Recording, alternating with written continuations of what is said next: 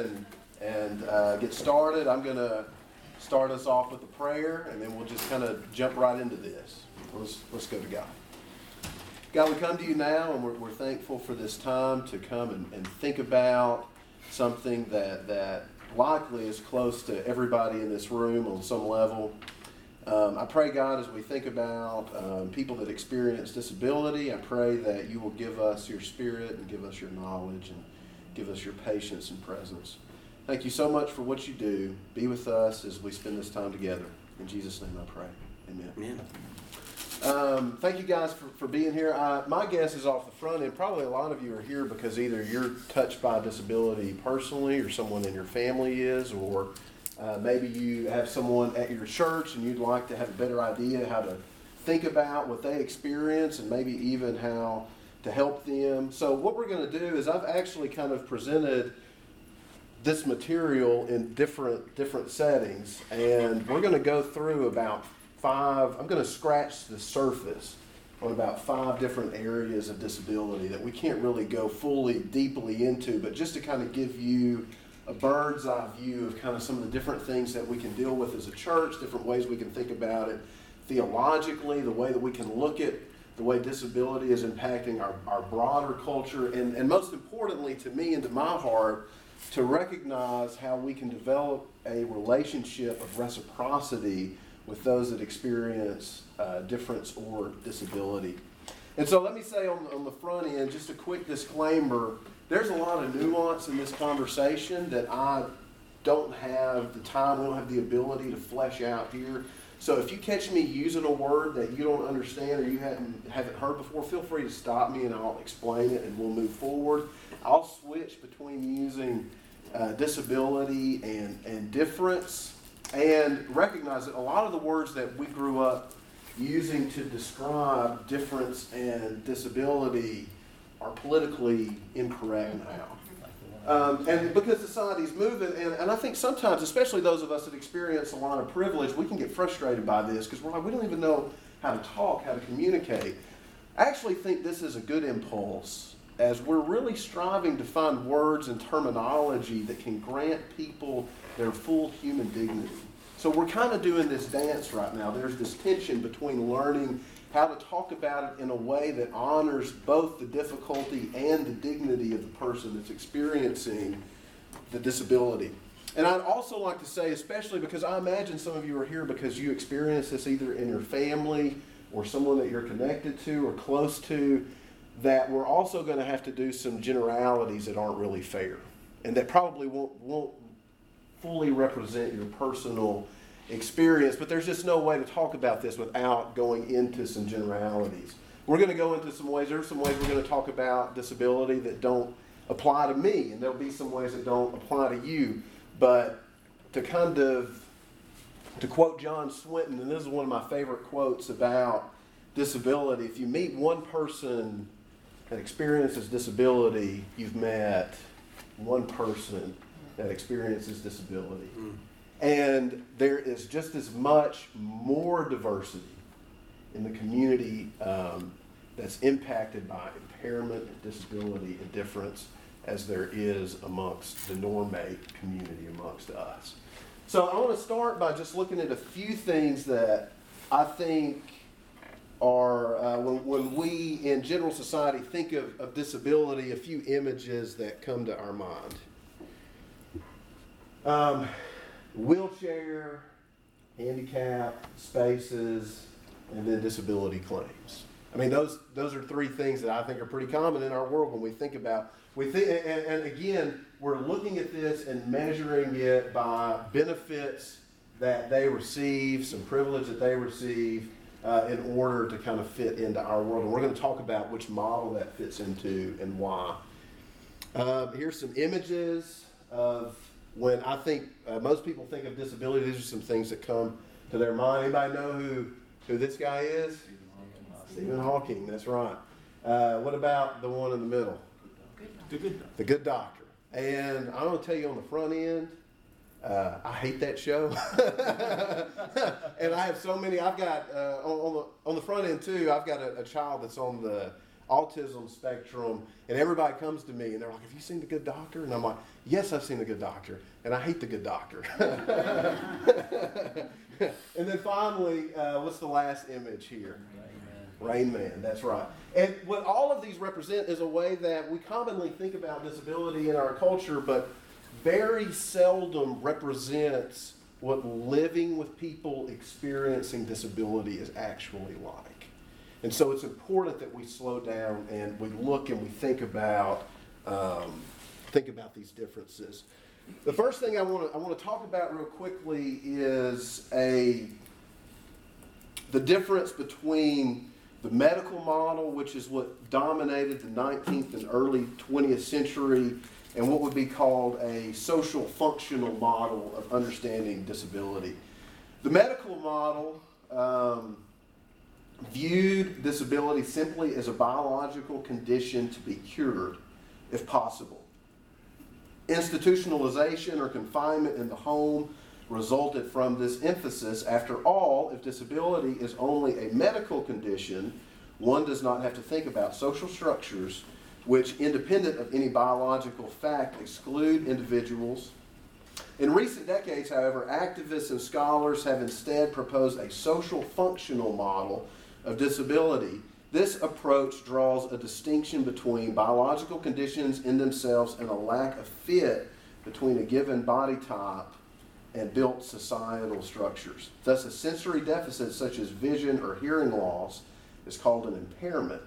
The term disability refers to both the functional limitation that results from the combination of impairment plus the social environment. I know that's a long that, that's a, a long definition, but we're going to kind of break that down and, and get into the guts of it a little bit. What I would argue is this medical model has done a lot of harm because it has dehumanized people.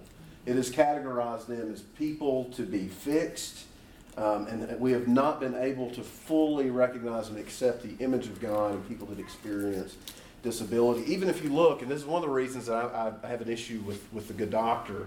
And no offense, if anybody likes that show, I'm not, I'm, I'm not coming at you. But one of the reasons that, that I, I personally have difficulty with the, the good doctor is because when we see images of disability that are popularized, it's always people that come up and they make a mark in our world. It's because there's something that they can do that brings them up. They show something useful for broader society. Right? We can recognize something in themselves that we find valuable. We set an arbitrary standard of normal. Like, what is normal anyway? How do we define that? How do we come to, to a model that decides who's normal and who's not normal? And whatever doesn't meet this arbitrary model must be fixed. And it's inspiration. We find our inspirational models again because they, even with this disability, they find a way to make a mark in our world. This is dangerous because, in, and Stanley Hauerwas says that compassion is extremely dangerous when we're dealing with people that experience disability. He talks about when he was at South Bend, at South Bend teaching at Notre Dame, visiting an infirmary there, and he would visit. Hauerwas is, is one of the guys on the front end that did a lot of work on the theology of disability and his medical ethics stuff. And he would go visit the infirmary and visit people that experienced disability, and when he got there, he would find people that were in a room, they hadn't been properly taken care of, they hadn't been properly cleaned, they were often sitting in their own feces and urine. And it was almost like they were trying to say, like the institution was making a statement, wouldn't it be much better if we just weren't alive? Moltmann uh, says that uh, in, in 98, an article that, that he wrote, 78% of Western society believes that abortion is the proper way forward if you discover a disability in a prenatal screening.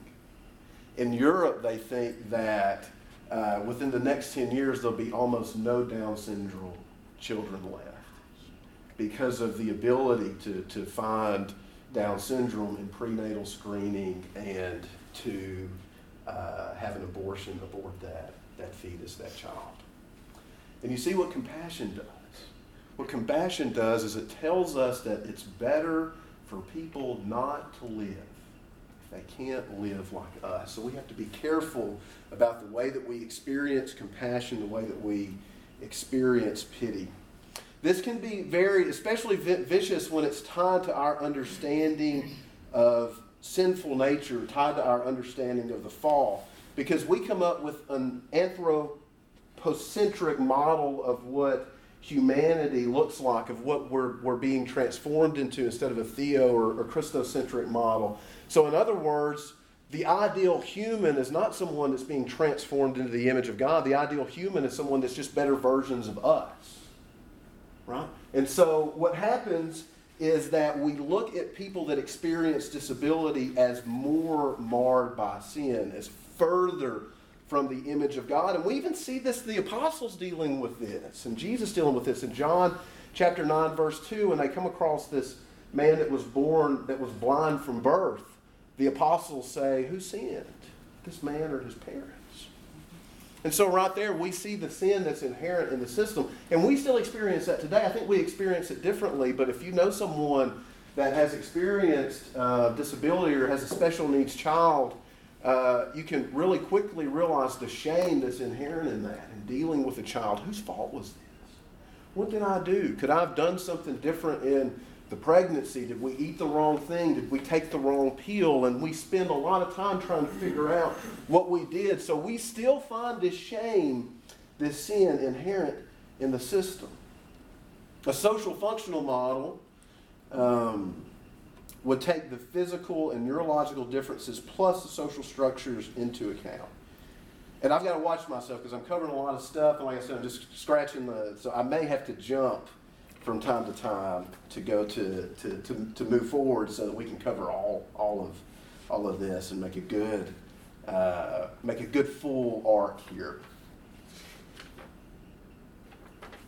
Many that experience difference say that it is the social element more than the impairment that causes difficulty. And you think about people that are, are blind or deaf, that have tics, that may rock, that may moan, they may, they may scream, they may vocalize as, as they're um, dealing with the, uh, being overwhelmed by a sensory environment. What we notice when we see this is we kind of notice ourselves. Anybody ever been moved to pity when you've seen someone that obviously is not fitting in like the rest of us are? Anybody felt uncomfortable with that? Imagine, like with our discomfort, what we feel. Um, this is the social structures that they walk into every day that doesn't allow them to experience difference, that doesn't allow them to be different. These very reactions reduce the humanity of those experience difference, experiencing difference. It breaks down the reciprocal give and take into a relationship by raising one of us above the other. And we're going to spend a lot of time talking about that in just a minute. All right, now I want to move on and talk about churches, communities of faith. But first of all, I want us to look at a, a couple graphs uh, that, that kind of show the rise. And I'm going to pick on, on autism real quick because this is the, the water that I, I swim in. And, and really, that's what we hear a lot about, especially at the rising rate. So we need to recognize that our churches are going to be confronted with this. And how we deal with it is going to say a lot for how we move forward. So in 1975, it was 1 in 5,000. In 2009, it was 1 in 110 see this graph in the way that it that it moves up. What is that? 50 times, right? Almost 50 a 50 times uh, increase. But if we look here at this next graph, this is from 04 to 2018. It went from 1 in 166 to 1 in 59. So in 14 years, it more than doubled, right? The rates that we're seeing. So this is something that's going to be confronted, that we're going to have to confront in our churches, in our places of worship. 50% of people that experience, families that experience disability, refrain from religious activity because they feel unwelcome or unincluded. I read another statistic, and I think, and I actually saw this, but I haven't been able to find it. I lost the article, and I haven't been able to find it, which makes me think that maybe this is high. But I'm going to say it anyway, with the recognition that this, the, these numbers may be off. But I read the statistic that 90% of families that receive a, a, a diagnosis of, of, of some kind of disability within one year leave their community of faith. So let's recognize that may be a high statistic, but we know if we've been around it that it happens a lot. It happens for, for, for two reasons. Number one, it's just, it's just difficult. And we're going to talk about some of that difficulty here in just a second. But number two, sometimes, especially, you know, the average church size in America is like 50, 60. So a lot of these people have a child that experiences disability in a church that doesn't have the resources to accommodate them, or at least that's what we think. So a lot of these people aren't leaving the church, they're going somewhere else that has the resources so that they can come and worship and feel welcome and included. But 85% of families that experience um, disability say that the number one thing that most churches need is education and training. Not, they don't need a sensory room, they don't need elevators, right? That's not the number one. All these resources that we think, and these are things that are accessible to all churches, regardless of size. Just a shift in the way that we think and the way that we approach, just some knowledge of how to deal people that are dealing with a life changing diagnosis. What happens when a family receives a, a, a, diagnosis and they have a child that experiences difference or disability is they immediately become a stranger in their own land. I experienced this. Uh, this is, I want to show you, this is my, my little boy, Isaiah. He's on the autism spectrum. There he is when he's born. This, he's about three years old right here, and this is about when, uh, about the time that he was diagnosed, and here he is now he goes through like a lot of kids on the autism spectrum. He has different things he fixates on. right now, anybody want to guess what he's obsessed with? Dumbo. Dumbo.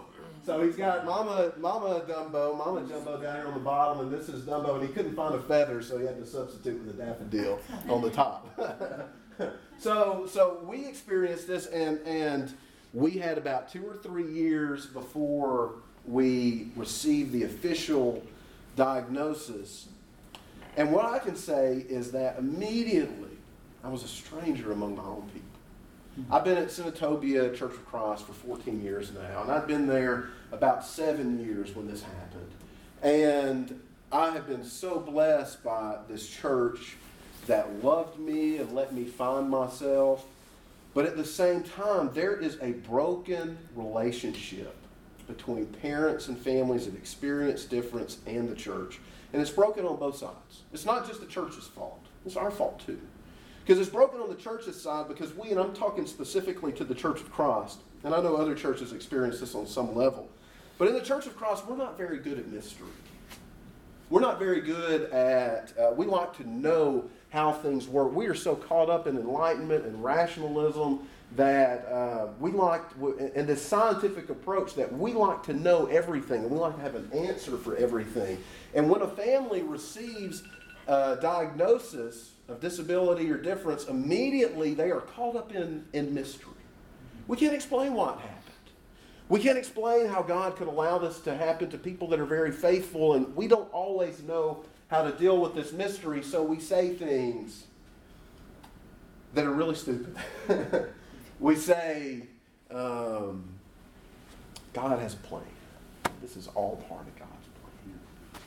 We say all things work together for the good of those who love the Lord.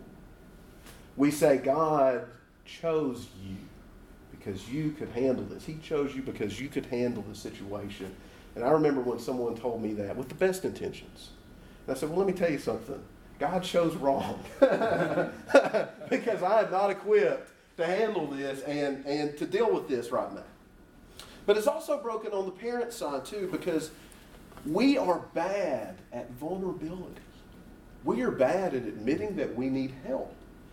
We are bad at, at showing our weakness, especially at church. Church sometimes is the place where our ego is most on show.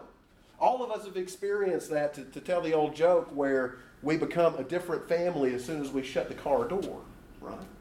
There is a certain expectation of who we are and how we're supposed to behave at church that keeps us from being vulnerable. And so often you have the church that has, has good intentions, but they don't know what to say because we don't deal well with mystery. And you've got parents that know that they need to help, but at the same time, they don't want to need help. They don't want to admit it. And somehow, admitting it, it's like there's this magical thinking that goes on that if you admit that there's a problem, then you create the problem. So we have difficulty on both sides, and it's this standoff. It was difficult for me. It was like a death. And on some level, it, it was a death. I mean, not the death of my, my child. He's still alive. He's great. But it was the death of my ideal of who my child was going to be. Because I think what most of us think for our kids, we just want our kids to be like us, but just a little bit better.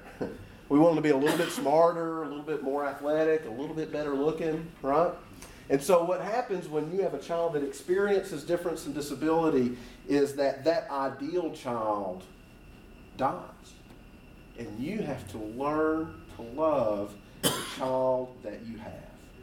And I want to say that that can be really hard, but it is such a great journey because what ends up happening is you eventually realize that you're the problem, not your kid. What disability does is it confronts us with our own fragility. Uh, Jonathan Haidt, in, in, uh, in, his book, The Righteous Mind, and, and, Richard Beck in Unclean, both do a really good job of kind of digging into disgust and what that disgust psychology, the, the way that it impacts the way that we kind of move through the world. And, and basically, the things that create our disgust instinct are things that remind us of our own death. And so, what happens when we when we deal with people that experience this difference is that uh, whenever, if we move to a level where we see them in their full humanity, instead of there being a hierarchical relationship, there's a real give and take, a reciprocity there, is that we're reminded of our own death. We're reminded of our own fragility, of our own weakness. And so it's really difficult to move past that because that's something we spend a lot of time avoiding and working our way around.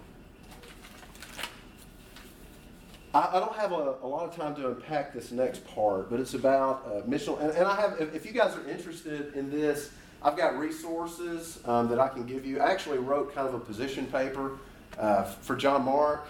Uh, he, he gave me an A on it, so that was that was uh, those, those don't come easy all the time. I don't think. Lauren talked me into it. Is that right?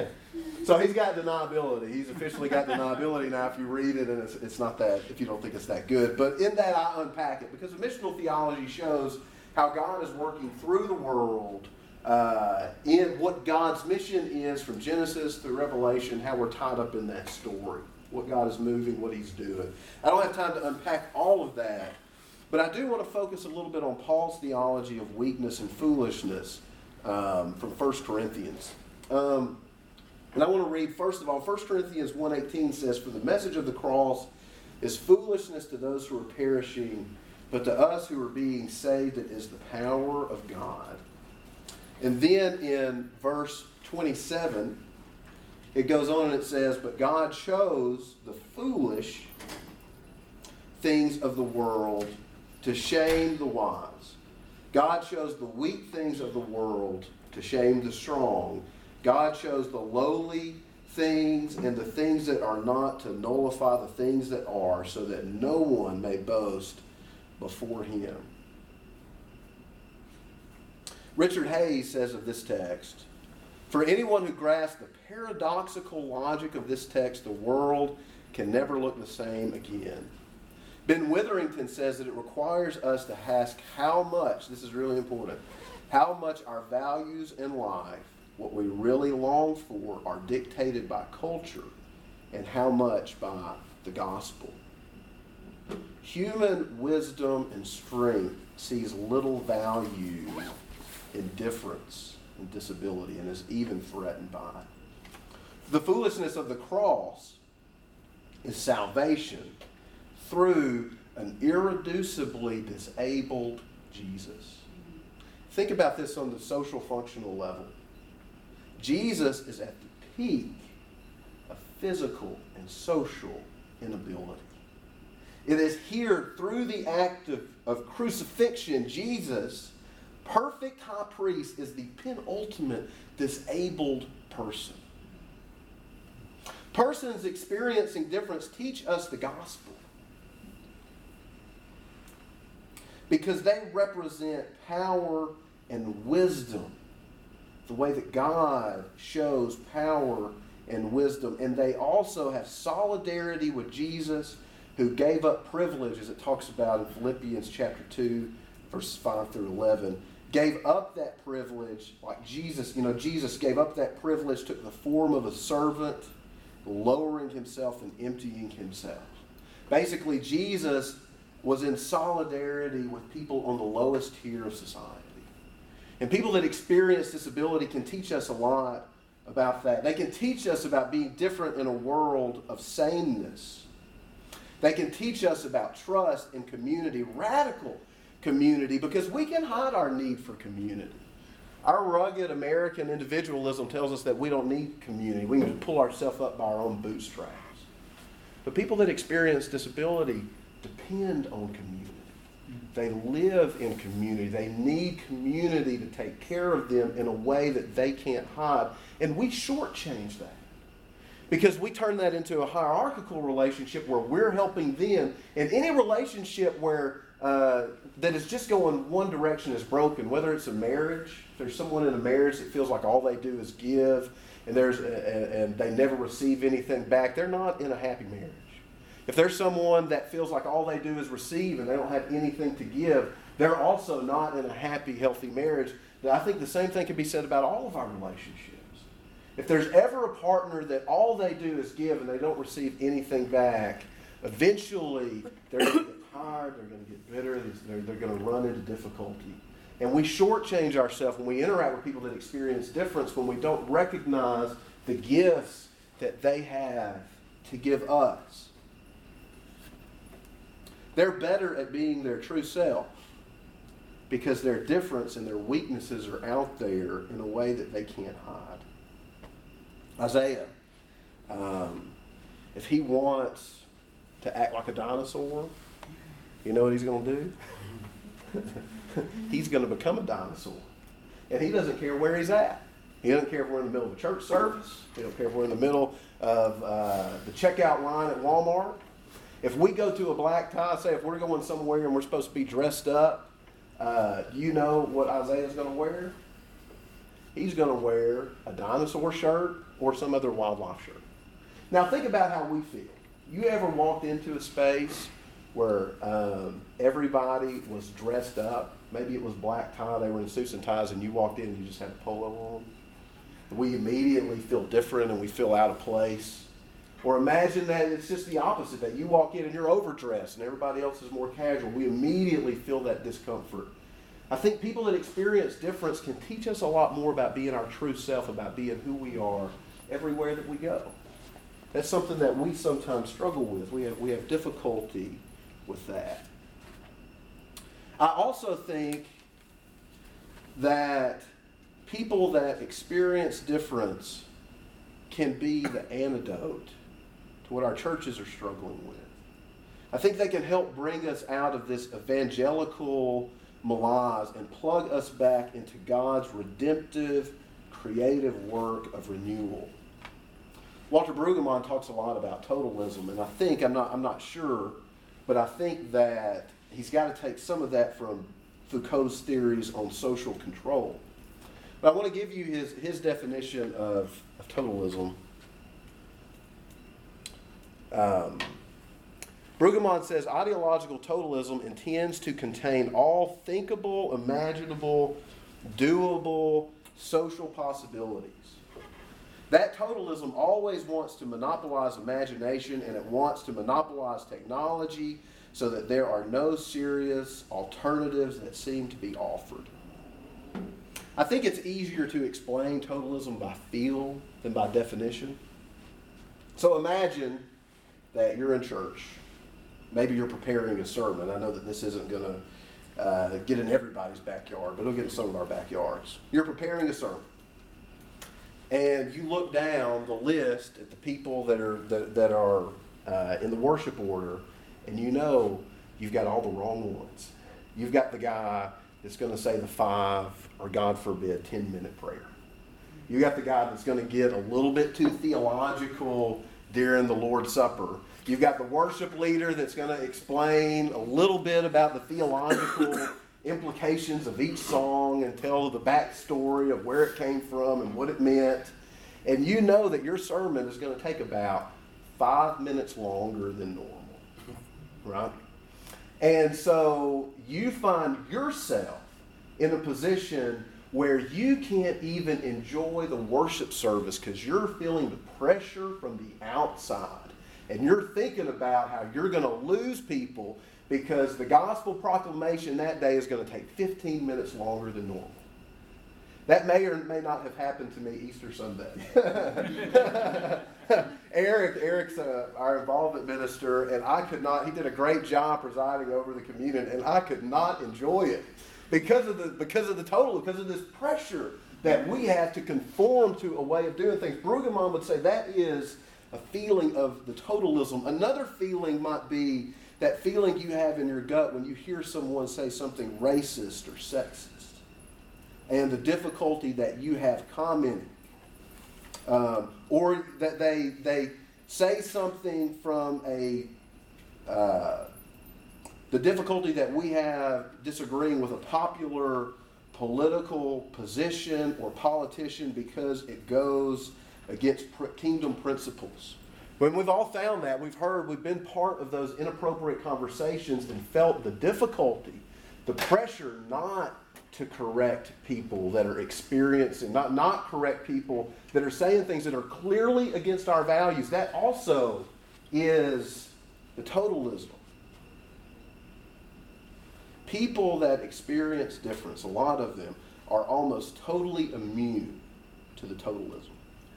Because sometimes, you know, they're not quiet when they're supposed to be quiet. Sometimes they're, they're vocal. They're not vocal when they need to be vocal. Sometimes they go fast when they should go slow. Sometimes they go slow when they should go fast. And to truly bring them into our community, to make them the core members, Jean Vanier talks about that in the Daybreak community, the people that experience disability are their core members. To make them our core members in the church is to throw a wrench into our finely tuned worship services. You know that you're a special needs parent when you celebrate appropriately used profanity.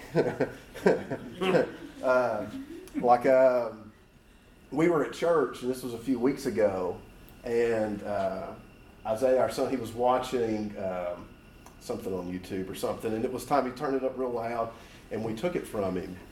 And when we took it, he said, "Damn it!" and like when he said it, I mean, it was loud enough. Ashley and I were like, "Well." But then we were like high five because he used it appropriately. I couldn't have done it better myself, you know. you, you see, though, there, there is this thing, these things that we're not supposed to do, they do.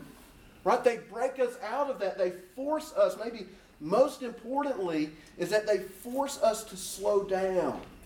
They force us to be human. They force us to recognize them. And if we're going to enter into a reciprocal relationship, we have to slow down. And we have to become creative. And we have to think about other possibilities. We have to break out of the totalism. Recognize people of difference as what they are, the core of the gospel community. And for us to do this is to let them become our teachers, to allow them to teach us about community and trust, about true wisdom and strength that confronts our own weakness and foolishness. It's to slow down, it's to be present you can't go on autopilot and connect to people that experience difference. They demand a different kind of presence. And they teach us if we'll allow them. It brings us face to face also. This is kind of the, the, the last part before I get into just a few practical things I think we can do moving forward. they also bring us face to face with the inequities that are in the system. Because of Isaiah, I see the world differently. I'm more conscious of race issues because I'm now part of a community that doesn't always receive special treatment. I cared about that before. I cared about social justice and I cared about equity. But it's kind of like when you're at the airport and you're on that people mover. I think sometimes our privilege is kind of like that. We're on that people mover and it's moving us so fast and we're enjoying the ride so much that we can't slow down to see the flaws in the system. And there are a lot of people um, that are not on that people mover. They're either stopped, they don't have access to it, and they're having to slow down. And when you slow down, you begin to see the way that the system isn't quite as good as we thought that it was. Isaiah forced me to see that. For the first time, I always thought, why would anybody need welfare? There's enough. Um, there's enough resources, enough jobs in this country that anybody that works hard enough and pulls themselves up by their own bootstraps. But what I didn't put, put into the equation was the privilege that I came from. Pretty wealthy, middle class family, both parents, a lot to fall back on. But then I have a child that experiences disability, and he needs therapies. He needs to see the doctor more often, and we can't afford it. There is no way for us to afford it without government help. How long do you think it took me to take that check? That was instantaneous because the need to help my child and to advocate for my child quickly helped me come up past the pride that I had, the thinking that everybody can get by on their own. Puts us in that position, slows us down. It made me, I think, a better advocate for women and uh, what, what they experience in our communities of worship. Because now I, I walk with a, a, community that not only doesn't get to, to use their gifts, but people don't even think they have any gifts. And so when you recognize this, this community of gifted people that have so much to bring to the church and to the community, it helps you recognize other groups that don't get to use their gifts or bring their gifts to the community. When you don't have anyone to look down on, it forces you inward. And isn't it a shame but that, that we're so selfish that it usually takes our own personal tragedy before we can kind of wake up and recognize these flaws in the system?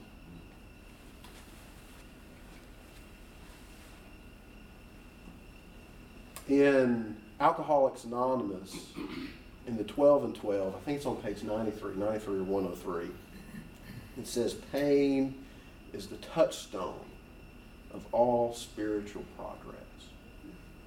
Suffering draws us close to Jesus. All suffering, all suffering groups can teach us this when we enter a relationship of reciprocity with them. That's why it's so important. Uh, yesterday, um, Richard Hughes was talking about the Church of Christ and the future of it can be saved. And one of the things that he talked about was that sometimes in, in, in the white church in particular, it takes a black brother or sister to, to look in from the outside to show us what we're doing wrong because we can't see it because we got blinders on. Any community that suffers or that has been oppressed can show us where um, our own fault lies in ways that we can't see for ourselves. Sometimes they can be the eyes that we don't have. Now, it's really important that we don't expect them to. Everybody's not equipped for that. You know, we don't need, we can't put it on everybody else to explain our own problems to us. But when we can walk with them and we can befriend them and we can walk a mile in, in, in their shoes and do our best to see things from their perspective, when we can slow down and we can listen and we can say, Tell me more instead of explaining things away, we can learn so much about God. We can learn so much about Jesus from people that suffer. Whether it's minorities, whether it's women, whether it's people in the LGBTQ community, whether it's um, alcoholics or drug addicts, all these people, and I'm not obviously not advocating for them, I'm just saying, in general, people that suffer have a lot to teach us. people that experience disability can teach us so much about Jesus. They can teach us so much about community. They can teach us so much about presence. And when we walk with them, what they'll do is they'll put a spotlight on our, on our own weaknesses. They'll expose us. And I think that's one of the reasons that we have such difficulty walking in a relationship of reciprocity with people that experience differences because we don't want people to see our junk. We want to keep hiding it. We want to keep thinking that we've got it together. We want to keep thinking that everybody else needs to raise their self to our standard while not recognizing that it's really us that needs to raise ourselves to their standard. Finally, I want to just give a few tips kind of kind of going forward and then we'll finish and I'll any questions I'll I'll take some questions. I think we got enough time if anybody has um, has anything they'd like me to expound on a little bit further. So, what are some ways that we can move forward? Because I hate classes like this, and at the end, maybe we've got good material, maybe it's challenged our thinking, but there's nothing practical to move forward. So, I'm going to try to offer a few practical, uh, some practical advice. So, how can we be better at recognizing the humanity of people that experience difference of walking with them? So, the first thing we can do is friendship. And I mean real friendship. I don't mean going and volunteering. I don't I don't necessarily mean going to the Special Olympics as a volunteer or putting yourself in a position where uh, you're on this level and they are on this level. I mean a true reciprocal relationship where you enter into the friendship not looking for what you can give necessarily. I mean, obviously, you'd be willing to do that, but more looking at what you can learn what they can teach you about how to be a better human, about how to be transformed into the image of Jesus. I'm sure in this crowd, most of you guys are familiar with uh, Henry Nouwen. Anybody ever read his book Adam before? It was the last book that he wrote before he died. Some of it, some of it a little bit. Well, a lot of you are familiar that um, Henry Nouwen moved uh, to the Daybreak community, which was a community uh, set up for community living with people that experience disability. And who Nouwen lived with was what he would call the most profoundly, what he calls in his book, the most profoundly disabled person in the Daybreak community. His name was, was Adam. And he, he gives this quote kind of at the end. And what Nouwen talks about is the friendship that he develops with Adam. Adam, who is nonverbal, Adam, who can do almost nothing on his own, but he talks about how slowing down and learning to be silent, how he learned to communicate with Adam, how he learned to feel love from Adam. Now, listen to this. This was after Nouwen, and you know at the end of Nouwen's life, he went through a little bit of a crisis, a faith crisis, where he actually left the Daybreak community for a while and received kind of some serious psychological help. So he's writing about this. This is after he's come back. He says, As I lived through the emotional ordeal I realized I was becoming like Adam. He had nothing to be proud of. Neither did I. He was completely empty. So was I. He needed full time attention. So did I. I found myself resisting this becoming like Adam. I did not want to become dependent and weak. I did not want to be so needy.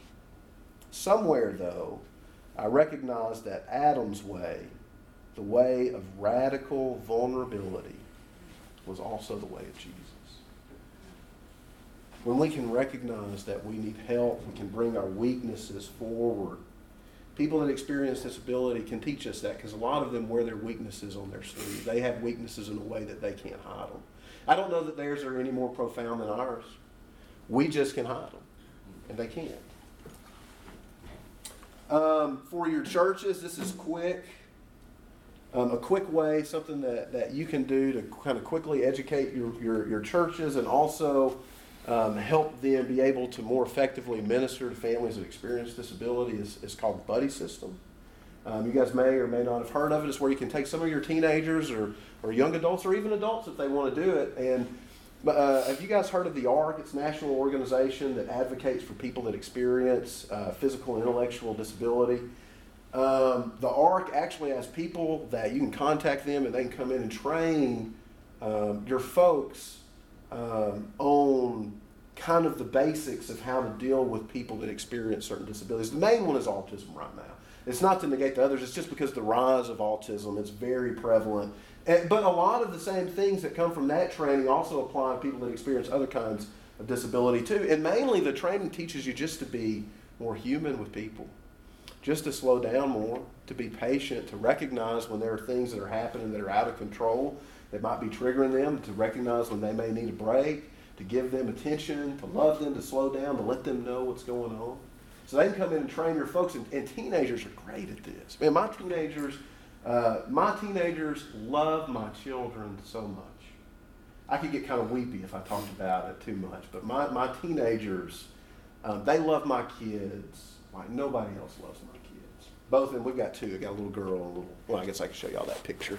I meant to show y'all that too. This is uh, this is my little girl. This is Liddy May, and and here they are together. Uh, I don't know why they've got the dog in the, in the stroller there, but they do. That's just a little snapshot of them and who they are. One of the things that, that ARC? say what? You said Yeah, the ARC, A R C. Yeah, it's a national organization, and uh, especially most big cities will have one. Um, but they're they're organized on a national and a state level, so so they can can help you out with that. But but another thing you can do if you really want to learn how to interact well with, with people that experience difference and disability, look at the way that their siblings interact with them. My little girl is Isaiah's best advocate. She understands him. She loves him. She's frustrated with him. she gets mad at him. She know, but she knows how to be human with him, and he knows how to be human with her. I think one of the gifts. Any of you guys ever been? One of the things that, that strikes me. Um, any of you guys ever been to the Special Olympics? Volunteered there? Um, go there sometime and just hang out and watch and see what you can learn. Not as a volunteer, not as someone to give, but as someone there to receive. You know what happens at the Special Olympics when the music comes on? People dance. they, they can be fully human. They dance, right? If someone, if they're running a race and someone falls down, you know what they do? They stop the race. They help them. They may laugh at them. they may joke with them unless they're really hurt, and then they won't joke with them. They teach us so much. They, they, can you imagine watching the Olympics and someone falling down and Usain Bolt stopping and helping him back up, right? I think that's happened one time. We know of one, this story of some Olympian that, that I can't remember when, but it was a real famous story, and, and he fell and someone stopped and helped him, maybe even after they won the race. And we were blown away that someone could give up winning to help somebody else. In the Special Olympics, that happens every time. Every time they stop, they don't care about winning the race, they care more about each other. So we can learn from that. Again, um, I think that the, the buddy system is a way, and the thing about the ARC is they can come in and they can give you this basic training, this basic information. And if you're interested, you can give me your email and I can send you some more information. I think there's a few really good books. I could have brought some more. Um, Stanley Hauerwas and Jean Vanier uh, wrote this book, Living Gently in a Violent World, part of the uh, Reconciliation series. Um, and uh, if, you, if you know anything about Stanley Hauerwas and, and Jean Vanier, this is kind of a study in opposites about the way that they kind of communicate and approach things. But it's just a really good, a helpful way to think about disability and how it impacts not just us in the way that we think, but our society. This is Adam. Talked about that already. Uh, Amy Fenton Lee wrote a book called Leading a Special Needs Ministry that's very practical um, and, and, talks about how to train volunteers and how to do that. And really, with just some small shifts, uh, you can even help. I mean, imagine the gift that you give your teenagers and, you young, and your young people when you teach them to value the time they have with people that experience difference. Imagine the kind of young people that we would be bringing up. Um, this book is really good for people that are raising children uh, with with um, disability, the spiritual art of raising children with disabilities by Kathleen Deyer Bolduc. She's a, a certified spiritual director. Stanley Hauerwas again says that a church without disabled people is a disabled church. there was on the airplane here, and I'll, I'll finish with this with this story. On the airplane here, we were we were loading up, and uh, you know the best seat on an airplane. I mean, unless you're John Mark you fly, fly first class, but the rest of us that fly that fly coach, um, it's the exit seat, right? It's the exit row because you got a little bit more leg room. Well, we were sitting there, and you know they've got to get a verbal confirmation from everybody that in the in the event of a crash, you've got to be willing to, to operate the exit door and, and help people get off. You've got some responsibility. So when it comes time to do the verbal assent, it gets to one person that's sitting behind me, and she says, Do I have to? And uh, the flight attendant said, Yes, you do. And so he asked her again. She said, Well, I guess. And he said, I'm going to need to hear a yes from you. And so she said, Well, what's going to happen if I don't? He said, I will move you to another seat. And then he comes back around and he says, Okay, will you give me a verbal yes? And she says, Yes. And in my head, I'm thinking, if there's an emergency, I'm manning this door on my own. there is no way that this lady, uh, she has already made her intentions clear. In the event of emergency, she is getting off the plane. I think that what we face as the church, I really think that the gospel presents us with the best way of doing life. I really believe that. But with it comes responsibility, right? We don't just get to sit in the aisle seat. We've got stuff that we've got to do. And I think people that experience disability, um, their family, special needs families, if there's a church that's doing it well, they will travel to come to church there. It's an evangelistic opportunity. But even if there's no practical use there at all, like even if we don't get a single extra person to write on our attendance sheet on something on Sunday morning, there is something about being faithful to the gospel, about being faithful to those, about reaching out and representing those that in the eyes of the world are weak and foolish, but in the eyes of God are wise and strong. And that is part of our call as Christians and part of our call as the church. We can't just sit in the aisle seat. We've got to take some responsibility. So, officially done. Is there any? We've got, I think we've got about five more minutes. Is that right? Is this officially over at 12? 12? Anybody have any questions or comments? Yes, ma'am. I just have a comment. We're launching our official special needs ministry at church, and while we've been talking about the adaptations Yeah. that need to be made, um, we're also very much a part of a rapidly becoming urban community. that Yeah. is- And I really feel like we're talking about the teaching Yeah. that we're receiving Yeah. from population of students like Isaiah Yeah. and, or, or adults. Um, Yeah. Yeah. Absolutely. but I feel like we are missing a huge opportunity if we're not listening to be trained by them for the unchurched children coming in. Yeah. Yeah. Because that there's no difference in accommodating Yeah. For um, for their them as a population. Yeah. I mean, we, we have to make many more accommodations for the unchurched Yeah. children Yeah. than we do for the children with disabilities. Yeah, absolutely, absolutely. I, I agree with that hundred percent. And as, as again, we kind of look forward and we think about how to transition and and how to to transform. You know, there's something about the way that we do church. I also heard Brueggemann say this that um, when we if we really preach the mission, the gospel of Jesus, and we really expected people to live up to it, what would happen to our churches? How many people do we have at our churches that are really faithful to the mission? Twenty percent, right? Uh, I mean, I, I'm not saying that was that was his number, but I, I, I thought back on it. I thought that that may be kind of accurate, and there may be a level where for us to do what we're called to do to live into this mission, we may have to get small for a while. We may have to bring people along because you know if we slow down, you guys have seen these clips before. There's something about any of you ever seen the clip of, of Dabo Swinney um, and and it talks about him and his relationship to Gene Stallings, uh, who was coach at Alabama, and and Dabo Swinney played for him there. And Gene Stallings famously had a son with Down syndrome. and talks about that relationship. And now at Clemson, they've got a one of their equipment guys is, is, is uh, another student that experiences Down syndrome, and it interviews all the players, and you can just see the love that they have for him and the love that he has for them. And you know what it does to everybody that watches it if they've got a soul? it makes them cry. it, it moves them emotionally because there is something about being confronted with that level of humanity that moves us in that direction. And that's the gift that people that experience this difference have to offer to our churches. If you've been at a church that has had that and has been able to bring someone that's experienced difference and put them and put their gifts on display, it's amazing what it does to the church. Eric used to sing a song called "We Will Rise." He's, Eric is a good singer. I, I, hate to keep picking on people that I know here, but Eric is a, is a really good singer, song leader.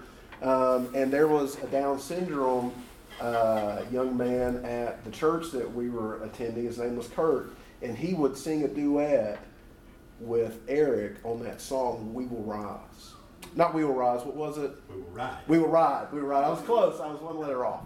We will ride. And you know what? He didn't get all the words right. He didn't hit the tune perfectly, but you know what the church did? They worshiped. And they worshiped. They were moved. And there's something about being confronted with that level of humanity that draws us into the gospel. It draws us into who God is calling us to be. So anyway, I think it's very important because it teaches us not just about how to interact with people that experience difference, but it teaches us to slow down and be better at interacting with people that experience all kinds of differences. So, thank you for that. Thank you for that point. Maybe one more. Anybody else? What is your, do you have a special needs ministry at your congregation? Yeah. Um, What does that look like? Well, that's the direction that, that we're, we're moving right now. I'm also doing, um, finishing my D-Min at Lipscomb, and part of what I'm doing is doing group spiritual direction with families that, uh, special needs families. Um, so, but right now we're on the front end of again, just educating our people and, moving our people in that direction. In our church, I think naturally there's a level where they naturally do it because me, as one of the staff members, having a disabled child, they naturally kind of know how to how to deal a little bit better with families that experience it because they've seen my family walk through it. And like I said, everybody made a lot of mistakes on that. But step one is they loved us well, and we loved them because even in that difficulty, we had a track record with each other. And so they knew me and we knew them. So they gave me a lot of space to really spend probably two years of really ineffective ministry figuring my life out that a lot of churches probably wouldn't have done. Thank you. All right. Well, let's pray and we- and we'll be dismissed. God, again, we thank you. And I just pray, God, that you'll give us eyes, you'll give us spiritual vision um, to see people as you see them. I pray that you'll move us in the direction of being a better, more inclusive community that more represents the way your kingdom and your reign on earth as you are moving us in to new creation and recreation. In Jesus' name I pray.